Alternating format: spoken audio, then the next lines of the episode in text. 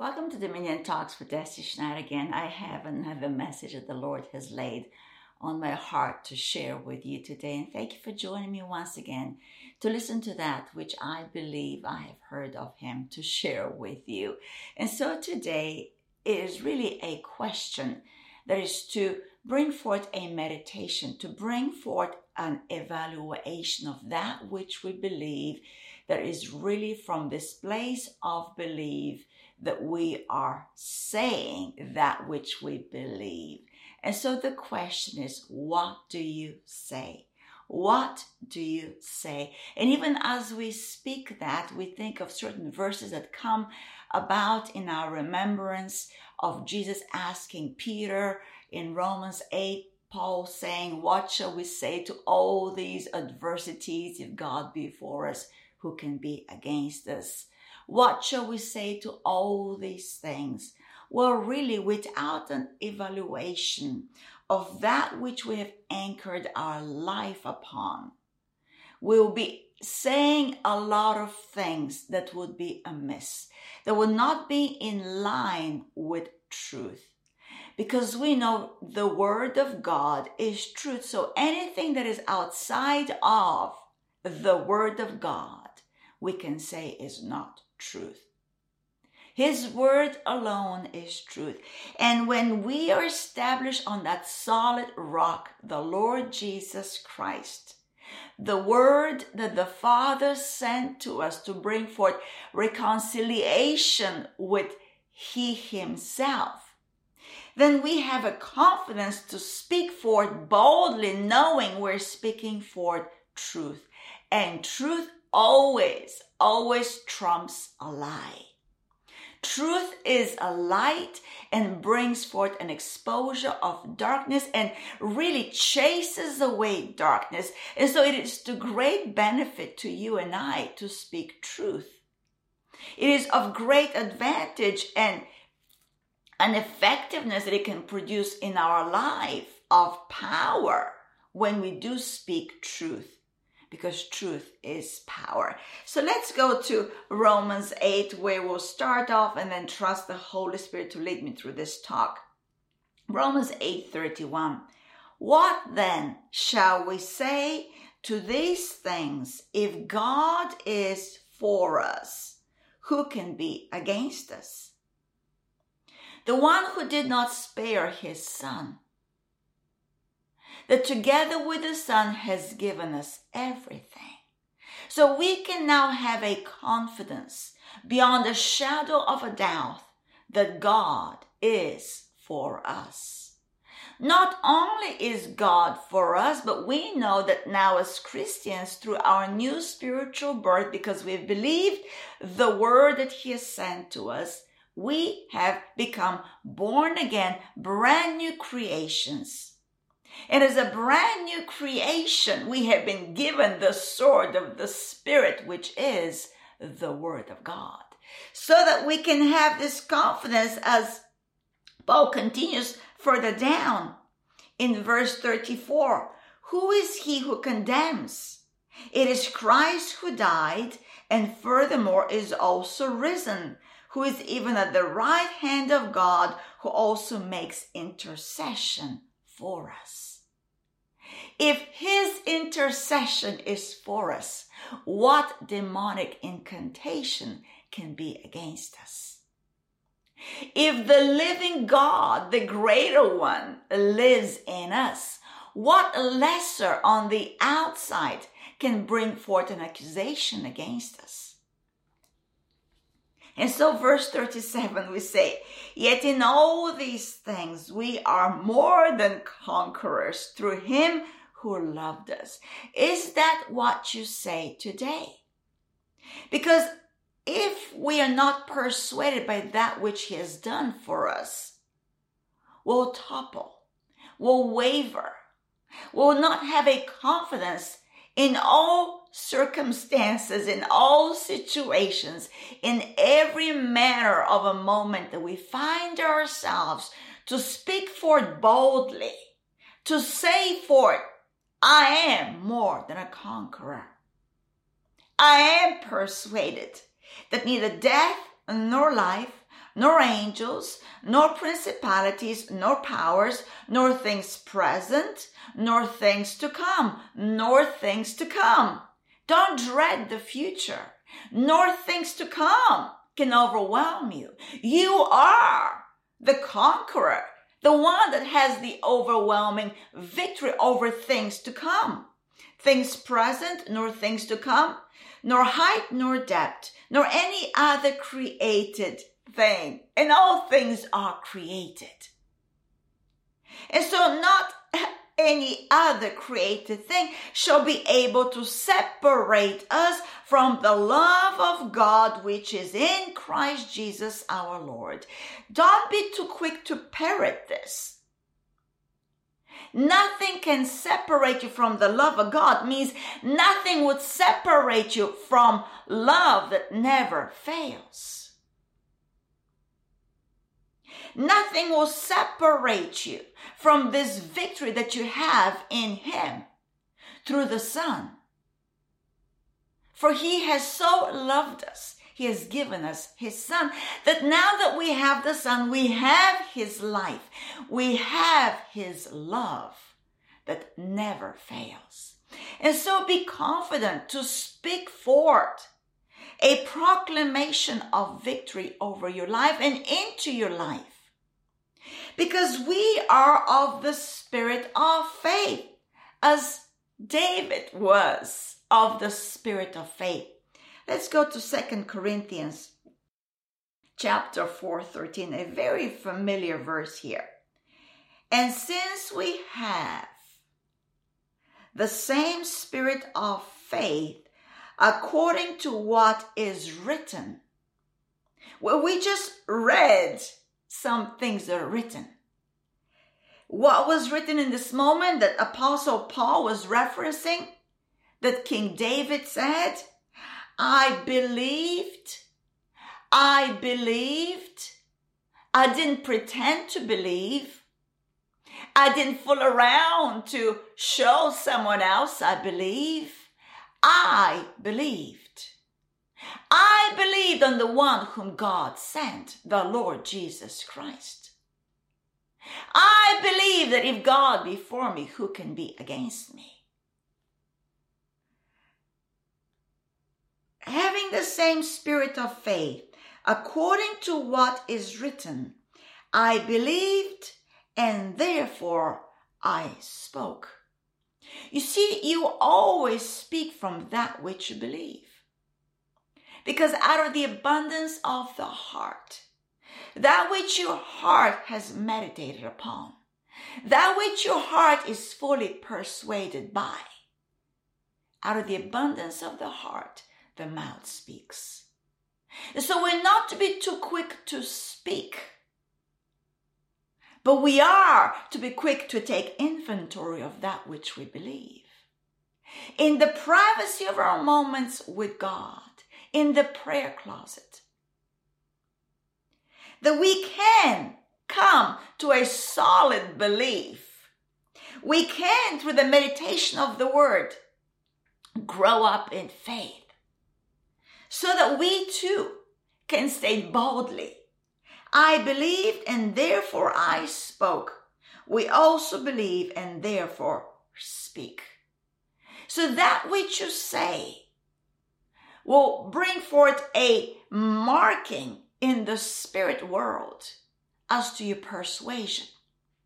And so if you're persuaded by light, which his word is, you're casting out shadows that are bringing forth a turning of persuasion or a deceit that wants to turn your heart to another lower reality. But when you're fully persuaded by Christ, who is our substance and our evidence, faith, then there is no audaciousness to our walk in the Spirit. Will bring forth a demarcation, a line of separation that we are of God and Satan has nothing on us. So, what do you say today? do not struggle with that which you believe, but go back to the persuasion that you had in the very beginning. The confidence that you had, as Peter did, if we go to Matthew 16, verse 13, you know where I'm going to go. Jesus coming into the region of Caesarea Philippi, he asked his disciples, Who do men say that I, the Son of Man, am? Am. He is the great I am. So they said, some say John the Baptist, some Elijah, others Jeremiah, or one of the prophets, and none of those were truth. And so Jesus then turns to them as he's turning to us and says, But who do you say that I am? Who do you say that God is? Who do you say who Jesus is? Who do you say who the Holy Spirit is? The I am, three in one. What do you say to all these things in light of what you have said of Him? You see, when you answer truth as to who He is to you, ha ha, you are silencing every circumstance that is denying His Lordship in your life. Simon Peter answered and said, You are the Christ, the Son of the living God. And so we can, with full persuasion of faith and belief and confidence and boldness, say that He is the Christ, the Son of the living God. And Jesus answered and said to him, Blessed are you, Simon Barjona, for flesh and blood has not revealed this to you, but my Father who is in heaven. You see, that which we say of him comes through revelation. That which carries truth is led of his spirit, the spirit of truth. Because the Holy Spirit was given to us to lead us into truth. And so that which we say is not a parroting of what we have heard flesh and blood say, ha ha. But that which we say is because we have heard the Father say to us, This is my beloved Son. I'm well pleased in him. His word is well pleasing to us and to him for us to follow. So that which we follow and we acknowledge as the Lord, it really is what we'll follow. We'll always follow Lordship. That which we acknowledge as Lord will give direction to our life. And when we acknowledge Him as Lord, when we acknowledge that the word indeed is well pleasing to us, we are in faith, and that pleases our Heavenly Father. And so, what you say today is not a flippant statement, but is one of a depth of revelation that is based on what the Father has uttered to us through His Word. Through the unveiling of His Spirit, to be able to walk out divine reality to be a partaker of truth of divine nature, so that we are the shining ones, the light of this world, the living sons of the living God, to bring forth a liberty to the captives. This morning, actually, he woke me up with this phrase. And the Lord spoke to me what you have said of him, what we say of him as to who he is, of what he has said of us in turn, will determine what you and I say about our lives and who we truly are. I'll read it again. What you have said of him to have said of you will determine what you say about you and your life. The way you answer back his question, but who do you say that I am? And you acknowledge him as Lord, the next moment of acknowledgement is his word. Because the word of a king is not void of power. And so when you acknowledge Jesus as the Christ, the Son of the living God, you're acknowledging the truth that he utters, that he truly is the Word made flesh. And in turn, that would determine what you say about your own self and your life. About your own self and your life. Let's go. There is a beautiful verse in First Thessalonians chapter 1, actually chapter 2, verse 13. For this reason, Paul writes, we also thank God without ceasing, because when you received the word of God, when you acknowledge Him as Lord and you received His word and the Lordship of His word as the word of God, which you have heard from us, you welcomed it not as the word of man, not as the word of flesh and blood, but as it is in truth the word of God. And that's what Peter did. He received truth through revelation as the Word of God, which also effectively works in you who believe. And this is what we're after the effectual working of His Word in us as we believe. And that working of His Word has a sound the sound of faith. That when we speak from this persuasion, every mountain moves and every name bows and submits to the lordship of the Lord Jesus Christ. And we have a perfect example I'm going to finish off with in Matthew chapter 8. The centurion that Jesus came about, that looked and, and located Jesus and asked him, asked him something so profound that what came out of Jesus, the word, his, he said, I have not found such great faith, not even in Israel regarding the centurion. So let's go to, to Matthew chapter 8, verse 5. Now when Jesus had entered, entered Capernaum, a centurion came to him pleading with him, saying, Lord. He is Lord. Lord, my servant is lying at home, paralyzed, dreadfully tormented. And Jesus said to him, I'll come and heal him.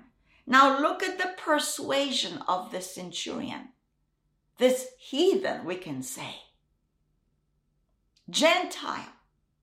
The centurion answered and said, Lord, I'm not worthy that you should come under my roof, but only speak a word. Only speak a word. Like the Lord spoke to me this morning, what you've said of him to have said of you will determine what you say about you and your life. And so obviously the centurion had a persuasion of who Jesus is and had persuasion and confidence in that which Jesus says. So that he could say, but only speak a word, and my servant will be healed. And then here comes submission to authority. You see, when we know him as Lord, we submit to his ways. For I also am a man under authority, having soldiers under me. And I say to this one, Go, and he goes, and to another, Come, and he comes, and to my servant, Do this, and he does it. When Jesus heard it, he marveled and said to those who followed, Assuredly I say to you, I have not found such great faith. Faith is a knowing that I submit to his authority. And when I submit to his authority, I have his authority to walk out. His word, his word. Assuredly I say to you, I have not found such great faith, not even in Israel. And I say to you that many will come from east and west and sit down with Abraham, Isaac, and Jacob in the kingdom of heaven. That's you and I. But the sons of the kingdom will be cast out into outer darkness. There will be weeping and gnashing of teeth. Then Jesus said to the centurion, Go your way as, as you have believed. So let it be done for you and his servant was healed that same hour. And I'm going to finish with one last verse in James. In James, let's go to chapter 1, verse 21. What do you say? Therefore, lay aside all filthiness and overflow of wickedness, and receive with meekness the implanted word. Receive with humility and submission the truth of his word, which is able to save your soul. That as you receive his word, that same hour, salvation is. That same hour, healing is. That same hour, deliverance is. But be doers of the word and not hearers only, deceiving yourselves. But today we make choices. We make choices to acknowledge Him as Lord. We make choices to say as He says, because we have received indeed with meekness the implanted Word of God, as in truth it is the Word of God and not the Word of man. So go forth and proclaim truth into every moment that brings forth a wrong communication of captivity. Because we are of those that have been set free. For where the Spirit of the Lord is, there is liberty. And whom the Son sets free is free indeed. Glory be to God. Thank you for joining me one more time on Dominion Talks with Deci Schneider. Be blessed.